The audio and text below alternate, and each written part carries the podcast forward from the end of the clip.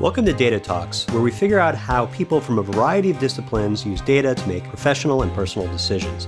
This podcast is with Robert Garelick, who's the executive director of the Juvenile Diabetes Research Foundation, Rocky Mountain chapter, whose goal is to cure type 1 diabetes. He has over 23 years experience in sales and with for-profit companies and made the transition to JDRF about 2 years ago. At times, the audio is a little bit choppy, but this podcast is worth listening to, and here's why. We hear from Robert about how the organization uses data to make decisions, the key metrics they monitor regularly, and his own process transitioning from the for profit to the not for profit world. Enjoy. Robert, welcome to Data Talks. I appreciate uh, the chance to talk with you. Uh, thank you and welcomes. Thank you. My pleasure. Very excited to have you.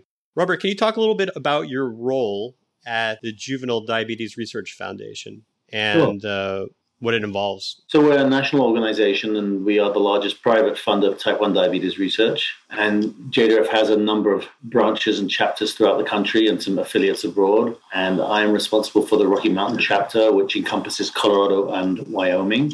And in some sense, many nonprofits, you sort of treat it like a small business where there's accounting functions, audit functions, obviously fundraising functions, which to me are the same as sales functions, uh, and obviously operational functions. So just like a small business, you know, someone who heads up a small business as a, as a CEO or president of a small company, you know, the day-to-day issues, whether it be, you know, office and rent issues and HR issues, but obviously the most important thing is talking to donors, talking to your clients, so to speak, and liaising with our wonderful staff. We're very fortunate to have people in this organization that are extremely committed. Well, what is the uh, the goal, the mission of the organization? So really, the mission is, you know, as it says on, you know, the, the JDRF logo, improving lives, curing type 1 diabetes. So I think the mission is they talk about accelerating life changing breakthroughs to cure, treat, and prevent type 1 diabetes and its complications. So I think that we do that in three ways. We uh, drive research and advocacy. So as it progresses towards a cure, we also want to treat and prevent type 1 diabetes. And we, we want to accelerate fundraising um, by fully engaging, you know, our community and the partners that we have and finding new partners. And, um, you know, just like anything else, I think, you know, from a mission perspective, you know, we want to develop our capacity as a high performing organization. And I think culturally, um, we want to make sure that we look after donors well. Yes, we want to, we're very singularly focused on research and fundraising and being efficient, but at the same time, you know, respectfully looking after our donors and making sure people are stewarded in a, a correct and good manner. So, can you explain what type 1 diabetes is and uh, what exactly is it and how is it different from type 2? Sure. So, right. type 1 diabetes is an autoimmune disease. And just like many autoimmune disease, your body is fighting itself, so to speak. So, in the case of type 1 diabetes, um, the pancreas just is not producing insulin. In some cases, people think that there's a tiny bit of insulin being produced by people. And when people first um, present with the symptoms of type 1 diabetes, they are actually producing often quite reasonable amounts of insulin, but it has to be um, artificial insulin or manufactured insulin has to be added to that equation. But after a period of time, those people tend to need more and more insulin. In the case of type 2 diabetes, it's a metabolic disease. So people um, there is some genetic component, from what I understand, but obviously through people's lifestyle to some degree, um, what they eat means that their insulin doesn't work quite as well as it could because it's kind of in a sense being overtaxed. And some of those people can, some of those folks with type 2 diabetes can take pills like metformin, but often they will need to have insulin like type 1 diabetes. It's kind of a bit weird that they both have the same name because they're quite different diseases biologically. I think they have the name because they have the same end results complications are the same. And if a type 2 diabetic constantly needs insulin, then in effect, they're presenting exactly like a type 1 diabetic. Okay. So you have your executive director there? Executive director, yes. And as you mentioned before, you have a, I guess, a multitude of responsibilities. And uh, how do you make your decisions there? And how do you sort of make use uh, data, uh, if you do at all, to make your decisions in terms of, I guess, seeking fundraising, in terms of uh, input, perhaps on funding of projects or what's sort of done with the the funding, if there's input on that? What sort of data do you all look at and uh, use? So from a from a we'll start with the easy thing because the funding of project done on a national basis. Fortunately as it happens in Colorado because a lot of money comes back here because we have a particularly strong type 1 diabetes research center here. Um, so yeah, so from a, a, funding and project standpoint, a lot of that goes to our New York office where we have scientists on staff and there's review committees. And JDF is very, very um, strict about not only about how to give them money, but you know making sure that throughout that process, if, if for example they give someone a project uh, money for a grant over two years, for example, then you know, after the first year, they will check on progress. And, you know, it's not unheard of that they will pull the money if, you know, they're not really reaching any progress. So they take that very, very seriously. So that generally happens on, on a national basis. From a seeking of donors perspective, which is really, you know, our bread and butter here from, from a chapter perspective, we use several databases. The, the main database, we have a CRM, salesforce.com, as many nonprofits do. But I think more importantly, yes, we have that data in the database, but it's I think it's more interesting the sort of data we're looking for because this is very much a relationship business. You know, all of the little things that would be nice if your insurance agent knew your birthday and your kids' names, those are vital to us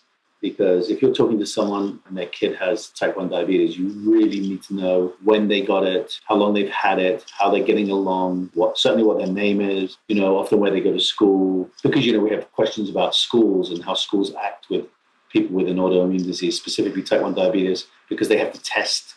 And some schools don't like people testing in the classrooms. So these are just little details that we have to really know for two reasons. One, the more information, you know, the better, of course but from a relationship standpoint, our donors very frankly tend to like it when we know what's going on with their families.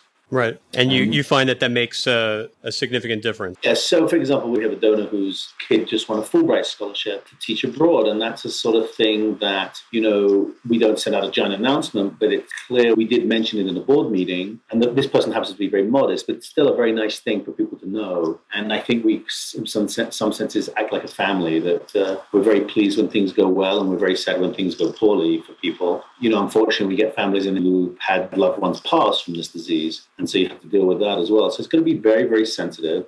And I know it sounds odd when you're talking about those emotional things, but as much information as you have, the more information you have, the more professionally you can behave. And uh, I think the best experience you can give to your clients, donors. Is that different from your typical not for profit or uh, that, that sort of aspect? Yeah. I think it might be stylistically, I've always gone to that way to some degree. I think that we have here a common disease that people are worried about, talk about. You get a few people in the room, they will talk about it for a long time because it rightly so consumes a large part of their lives because it's a very worrying thing. For example, sending kids off to college, you know, what happens, or kids in school by themselves the whole day. And we've been working on technology to make that easier for people so that they can see how their blood sugars are or their, or their loved ones or their partner. And of course, this isn't only a kid's disease. 80% of the people who have this disease are adults. Those people, fortunately, are living longer and now they're more and more onset at an adult age. But nonetheless, all of those people want that information and as much technology as they can. So I think it used to be um, in other industries I worked in that we know a little bit about people's families and we had good relationships with their businesses and we certainly know about their business and what their goals were for their business. So it, it's somewhat similar that you want to know as much as possible, just the data is a little different. So many of the donors are personally impacted by the disease. They're family members. Yeah. Is that the rule or the exception, or sort of what no, is it? It's somewhat closer to the rule than the exception. So, for example, in the corporate side of things, where you know companies are kind enough to sponsor us, invariably there's someone reasonably high up at the company that has a connection we do get companies. We have one company on the board, a large branch of a San Francisco company, where the guy got involved because he knew of someone that had this disease. But when he moves to a new town, he always gets involved in a charity because that's how he was brought up and he's just a fine guy. Um, but for the most part, even from a corporate perspective, there is some sort of involvement. Um, we have a very large barber shop chain here. Um, you know, they have 60 or 70 stores in the regional area and they have a connection to the CEO and his daughter. Yep. So that's that's often the case. But obviously, from a you know, we have some large events and we have a walk, a walk uh, several walks. But one, one of the walks we have in Denver, for example, is very family team oriented. So we have some corporate sponsorship and people are very kind, but it's the families that really make up the, the, majority of the fundraising in that sort of event. And our gala events tend to be a bit more corporate, but yet someone, you know, who is two, two or three degrees off, so to speak. Right. How do you keep all the stories, the experiences, the uh, sort of how do you remember them and keep them all uh, you know in your head? I mean, we keep some of them in our head because we have personal relationships with people. And we have a certain core group of donors that we see very regularly. I think okay. we stay in very regular contact with our donors. And, you know, they talk about stewarding people, and I know it's just an expression. but We're really into that. Um, so, what was that term that you just used? Stewardship. So, oh, stewardship. Okay. Right. Yep. So, I think that everyone in the office, I think it's a cultural thing because everyone in the office always knows what's going on, you know, with people. So, for example, we also get money when someone passes away. People will do memorials. Right. You know, often people in the office will write handwritten notes to the family check in with them. I think we just know there's some things you can't write in the database. You don't want to be too personal about things. But I think we do err on the side of delving a little bit into people's lives if they don't mind. Because, first of all, we care about people. A lot of people in my office also have a connection. Yeah, makes sense. Was that the way it was when you first joined the organization? So, when I was in the organization originally as a volunteer many years ago, 15 years ago, um, it was to some degree. I think it's become even more so. For example, the current CEO has a kid with this disease, has a son with this disease, and another son who's unfortunately has what they refer to as the markers. So genetically, it looks like one of his other kids is going to get this disease as well. And uh, obviously, we have tests that we can find those things out. So, you know, he comes from a personal place of being involved in this disease, and we'll talk about those things in his, you know, in his speeches and when he's going around the country. And I think, you know, that sort of culture just seeps downward, and uh, I think over time we've become more so. But when I go to other branches or other chapters in other parts of the country, there's a similar feeling. You see that across the board. Uh, how many uh, branches or how many? How is the, the country divided up? It's divided up in regions. We're in the we're considered the Western region. We have you know we have kind of a Midwest portion and you know an East Coast and a South and things of that nature. But invariably, you know they're, they're split up kind of geographically, but there's about close to hundred offices. So I imagine like part of your job is to communicate sort of what you all are doing to your funders to some extent at least. And I guess you can clarify that. But how do you communicate to sort of lay people sort of what's being done with the money, what's the impact, what's what are the findings of the different projects that are funded and by your organization? How do you communicate that? How do you translate those sort of findings yes. and yeah. It's interesting, you know, the people who are involved as donors and volunteers tend to be very passionate and will learn a lot about this disease. So we do research updates physically about four times a year. Um, we also do some research updates at our board meetings and things of that nature. But and then we have an educational symposium once a year as well, which is actually upcoming. But we also obviously send out e-newsletters, and you know there's a lot of social media communication. So if there's a new finding, it's very likely you know, even before we put it on Facebook, someone else has, you know, someone else in the country, or if there's a finding in a newspaper, the way that, just like it does in any business these days, the data is just, you know, gobbled up right away and it's, you know, right, very quickly we kind of know what's going on. Um, so you're, you're communicating it via, is it via email, via newsletters, via these meetings, or what is what, is, what is the uh, method? Yeah. We tend to send out to donors physical newsletter a couple of times a year, as well as those e-newsletters and then we have meetings where speakers will come in from either scientists or you know well-versed lay people to explain the research a few times a year as well. And we're very fortunate again in the Denver metro area that we have a hospital that's dedicated to this, so that there's no shortage of medical professionals that can help, you know, disseminate that information. And and you have you have some some uh, yeah sorry.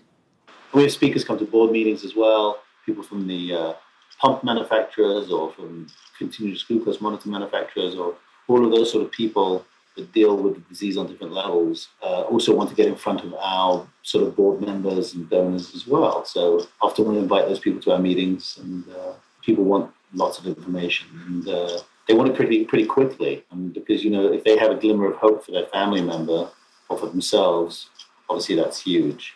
Well, what what is the like the most important thing for you when you're uh, making a connection with a family or a donor or someone you know? And maybe we've covered it already, but uh, what what would you say? Are, yeah, I think the most important thing, especially, it really depends when you meet them. If someone, if you meet someone when their family member or themselves have just been diagnosed with this disease, you really have to gauge whether they're ready to talk to someone about it yet, or they're really kind of in a sense drinking from the fire hose it's a very tough disease to manage, very hard to regulate your blood sugar because of hormones and adrenaline and emotions and what you put in your mouth and the exercise that you do. And people who say they're very good at it, you know, still, unfortunately, once in a while get a very bad low blood sugar or a very bad high blood sugar. The low blood, blood sugar is very bad because it's just like on the day you're fasting, if you imagine if someone, you know, falls asleep and they really don't have enough food in their body, then, you know, they're going to get a very low, low blood sugar and unfortunately perhaps, you know, drift into a coma or have a seizure. But high blood sugars over time are really where the diabetes complications you hear of with eyes and feet and neuropathy and things of that nature,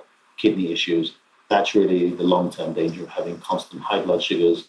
And a lot of diabetics on both sides are on the high side and unfortunately get a lot of high, high blood sugars. So it's a worry. And it's something that when you meet someone, they're, they're a bit overwhelmed.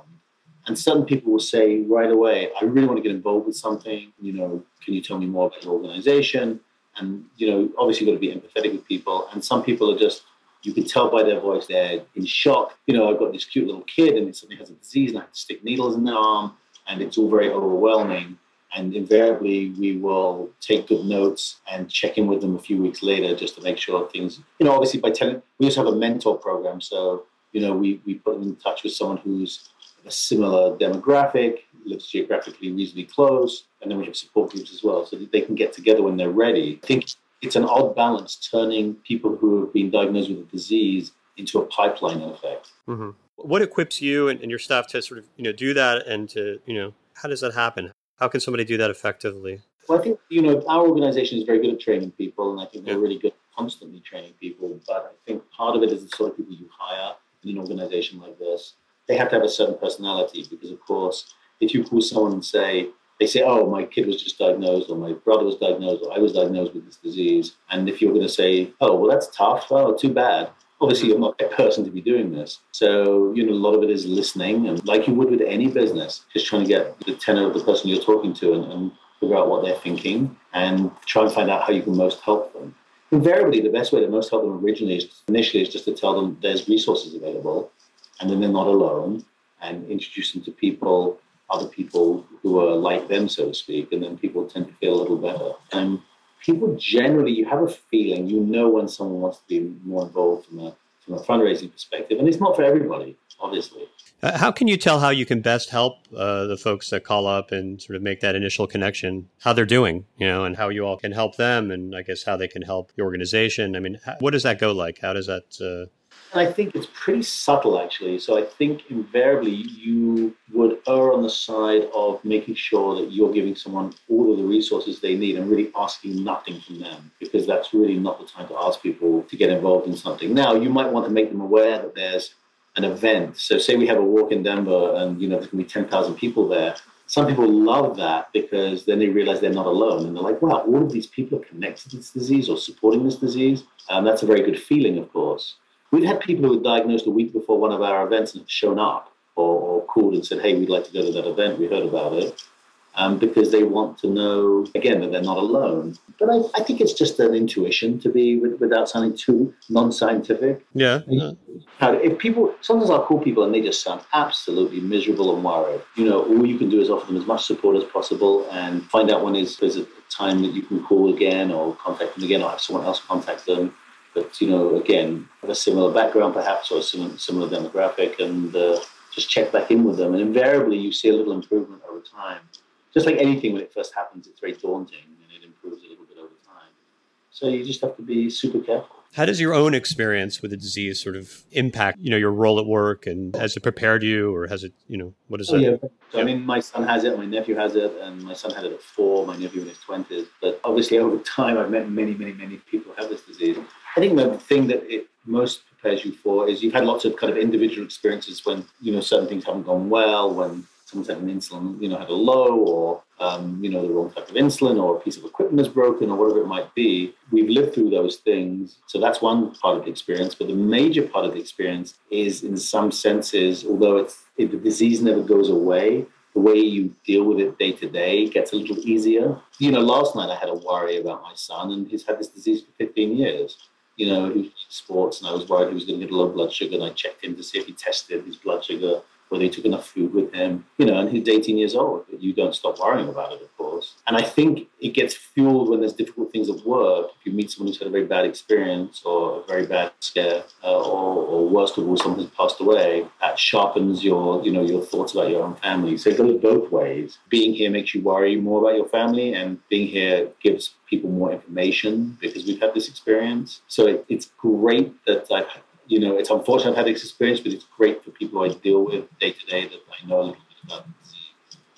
And usually, when I talk to a donor and they realize I'm not just a guy working in a nonprofit, my son has type 1 diabetes, then they're usually a lot more open to talking to me. Is that something you share sort of right away, or it's something you sort of it depends on the the person's at and the conversation. Yeah, exactly. You know, because the last thing I want it to be is to be about me. You know. Right. So if they say, "How much do you know about this disease?" Some people say, oh "I know you work there, and, and you you meet a lot of diabetics, and do you know a lot about this?" And I say, "Yes, we have it in our family," and then they're like, "Oh, okay." So, you know, tell me about that to some degree, and then it kind of comforts them a little bit. But, you know, you, I don't volunteer that right away because, you again, you want it to be about their situation, find out. Uh, I think they also infer from some of the questions I asked that I must know something about it. So, how do you know how your region is doing, your organization that's under your management? How, how do you know if you all are doing well or not, or you're on track in terms of your mission, your job? What are the metrics? What are the things that you look at in order to make that that kind of a judgment? Yeah, so to some degree, um, you know, unfortunately or unfortunately, you kind of have to attach numbers to certain things. And we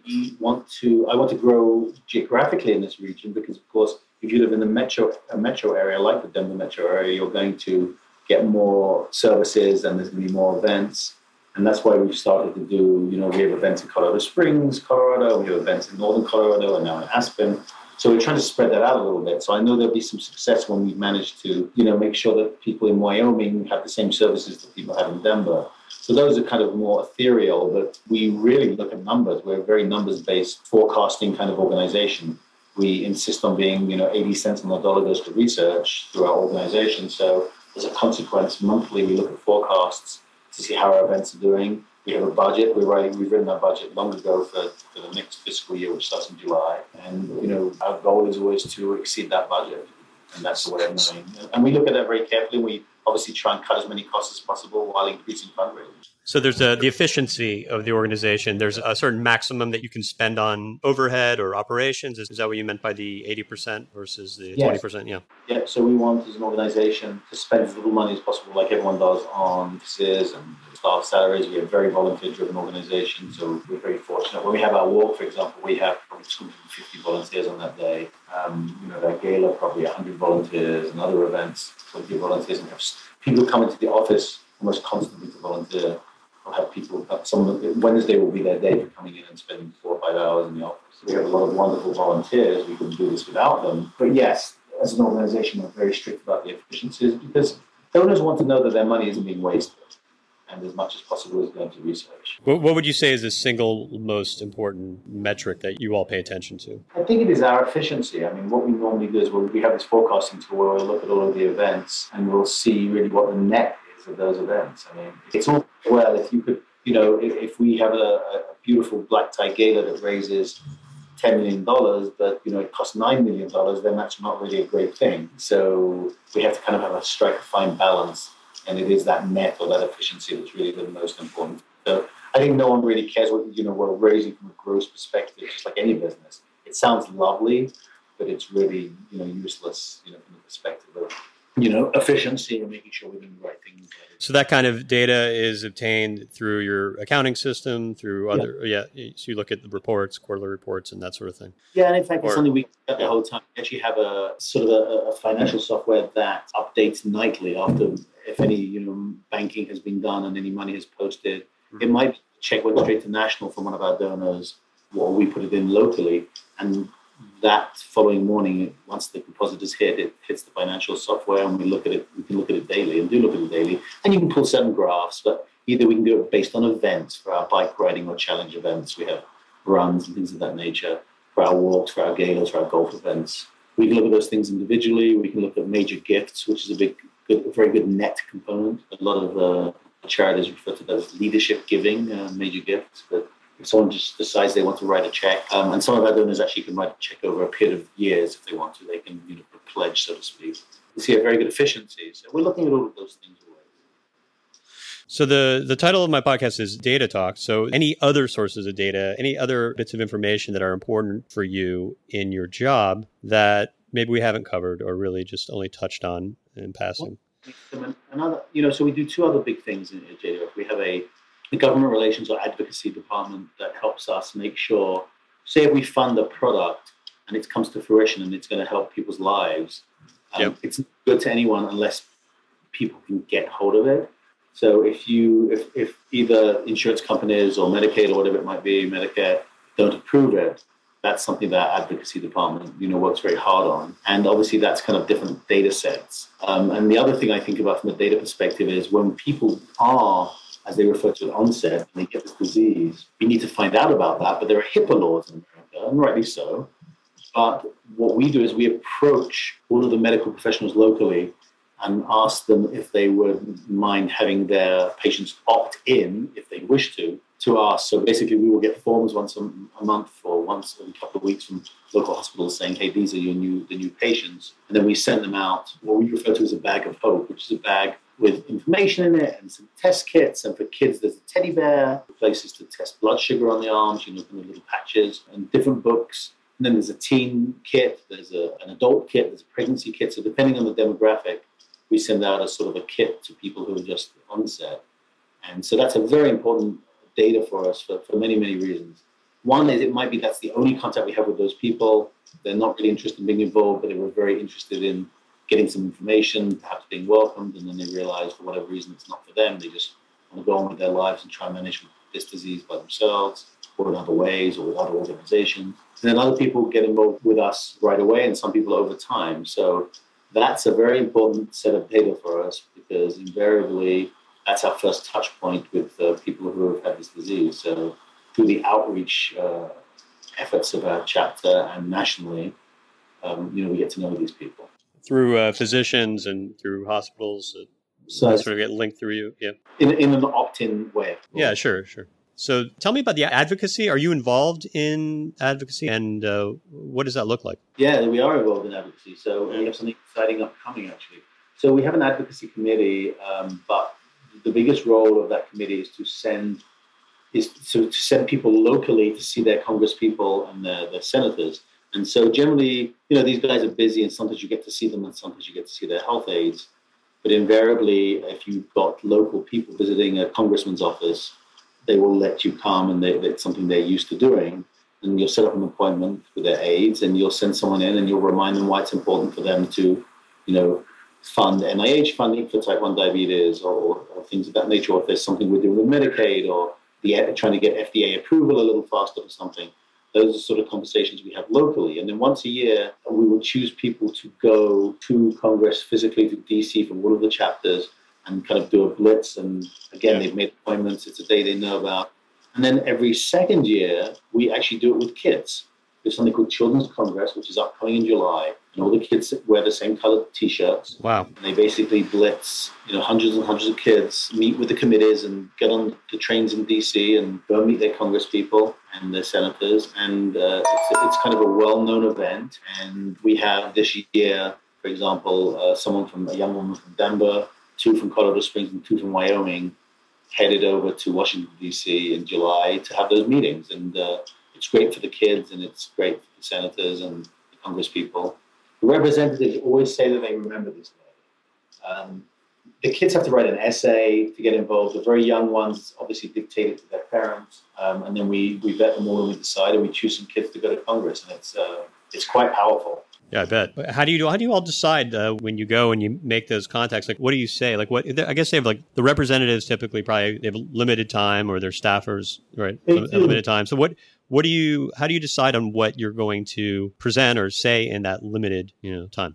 So we they're kind of given speaking points because we have a national advocacy department in DC that's very strong and very smart and knows exactly what's needed. So, for example, we just got funded something called the Special Diabetes Project, which is a joint Type 1 and Type 2 uh, NIH funding package. And part of that funding goes to native people with Type 2 diabetes, which is unfortunately a large problem. And some of that funding goes to Type 1 diabetes research. One of the projects it goes to is a project where people get tested to see if they're a sibling of someone or a relative of someone that has the disease, what is the likelihood of them getting the disease? So, in effect, it's a prevention study, and that's funded by NIH dollars.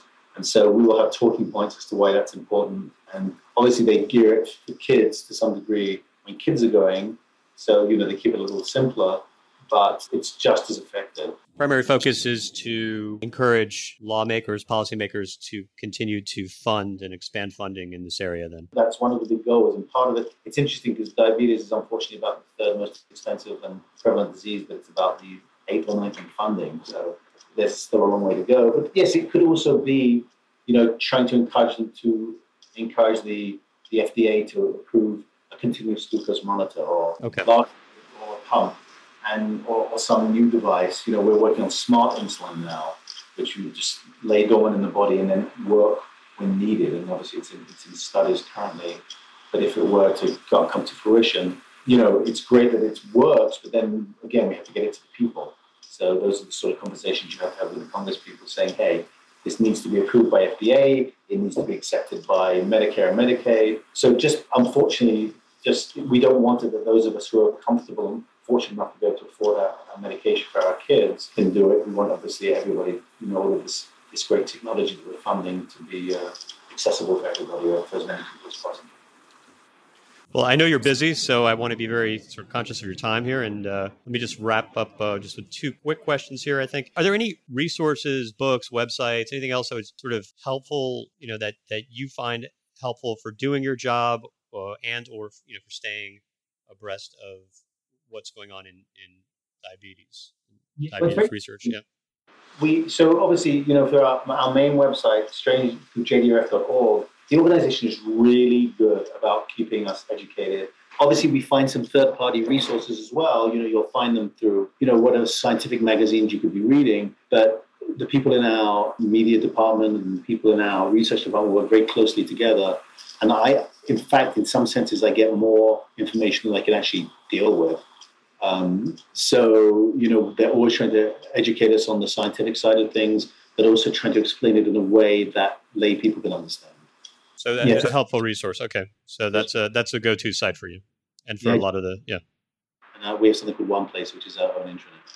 What is that then? What's the URL for that? So that's that's a place where we have all our resources from an HR perspective, all of the things you might need to do your job to hire someone to. Okay. You know, but it also has a lot of advocacy information, and it has a whole slew of scientific information as well. And invariably, when JDRF sends out to donors information about certain technologies that we're trying to uh, fund, they'll have a kind of a little précis, a little explanation, but they'll also have a PowerPoint, a white paper, great detail. So we're very good at that from, the, from an organization standpoint. The, the marketing department's done a fabulous job of taking that information and making it palatable for people to read.